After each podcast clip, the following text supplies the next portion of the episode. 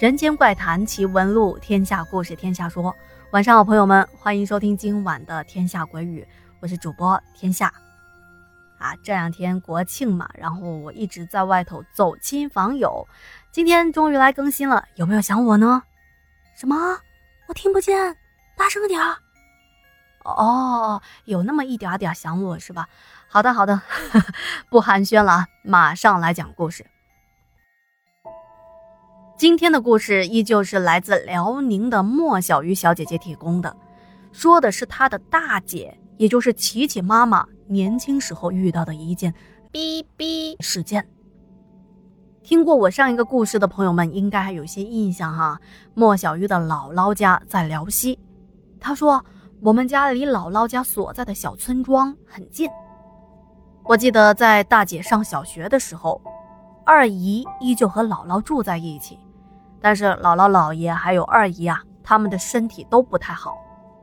我大姐啊，从小就特别的懂事，看到我妈妈呢，平时要上班，还要忙家里的事情，而弟弟妹妹们还小，所以就主动的分担起了照顾姥姥家的重担。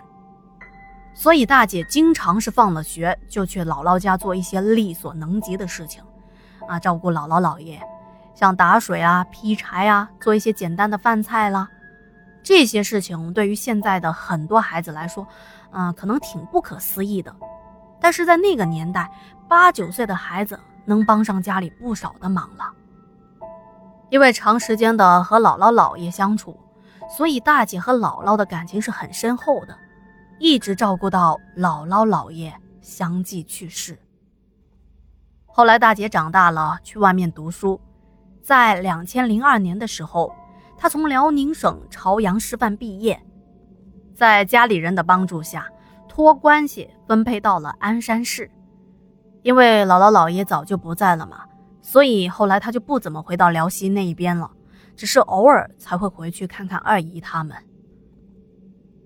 在零三年放暑假的时候，大姐去了男朋友家，她男朋友是辽西县城的，原计划是过两天回姥姥家看看二姨他们。但是，有一天，他中午在床上躺着，迷迷糊糊快睡着的时候，感觉到有人出现在床前。大姐呢也没在意，就在他马上快睡着的时候，脸上突然一阵火辣辣的疼。他睁眼一看，原来是站在床前的那个人给了自己一记耳光。刚开始啊。他还有点懵呢，但是他很快就反应过来了。他看清楚了，床头站着姥姥和姥爷。他们两个愁眉苦脸的看着大姐。大姐马上就坐起来了，她想和自己的姥姥说话，可是我姥姥还没等她开口就哭了，对我大姐说：“小华呀，这都什么时候了？”我们还穿着这身衣服呢，唉，也没人管管我们。好孩子，给姥姥姥爷换件衣服穿吧。大姐一看，可不是嘛，姥姥姥爷还穿着下葬时的衣服呢，现在看起来啊，已经破破烂烂的不成样了。大姐说：“唉，我那时候也知道姥姥姥爷过世了，但是看到姥姥他们哭，看到他们受苦，我这心里头啊也难受，鼻子一酸也哭了出来。我跟姥姥他们说：‘姥，我这马上啊就去给你们烧几件好的衣服，你们等着我啊。’”大姐说自己说完这句话之后，也不知道怎么的，马上就睡着了。醒来之后，感觉刚才的事情像是做梦，自己枕头上也都是泪水的痕迹，摸起来湿漉漉的。当天下午，大姐马上和男朋友去了殡葬服务店，给姥姥他们呢买了几件崭新的寿衣，紧接着又来到他们的坟前，把衣服烧了。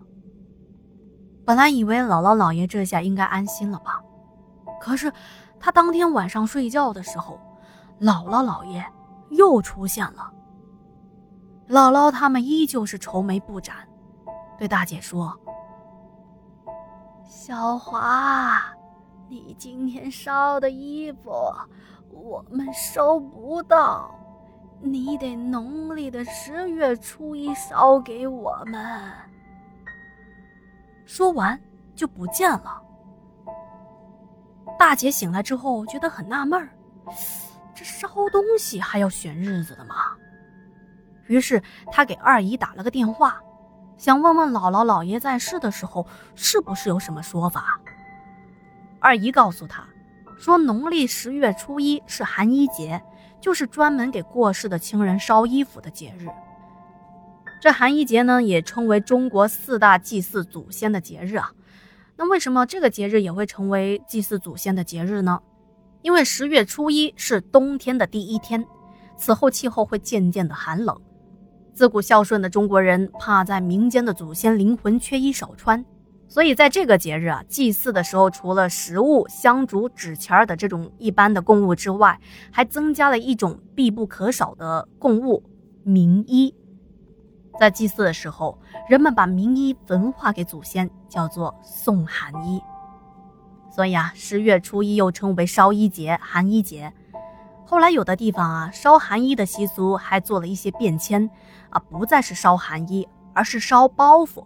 人们把许多的冥币、纸钱封在一个纸袋当中，写上收者和送者的名字以及相应的称呼，这就叫做送包袱。因为在民俗的传统观念中，民间和阳间是一样的，有钱就可以买到许多东西，所以啊，烧一个包袱，祖先想要什么，自己拿钱买就可以了。好的，回到故事中来啊，嗯，大姐在几个月之后啊，也就是在寒衣节这一天，就给姥姥姥爷重新置办了衣服。那么关于这件事情啊，就结束了。接下来我要说的这件吓人的经历。是大姐后来去支教的时候遇到的。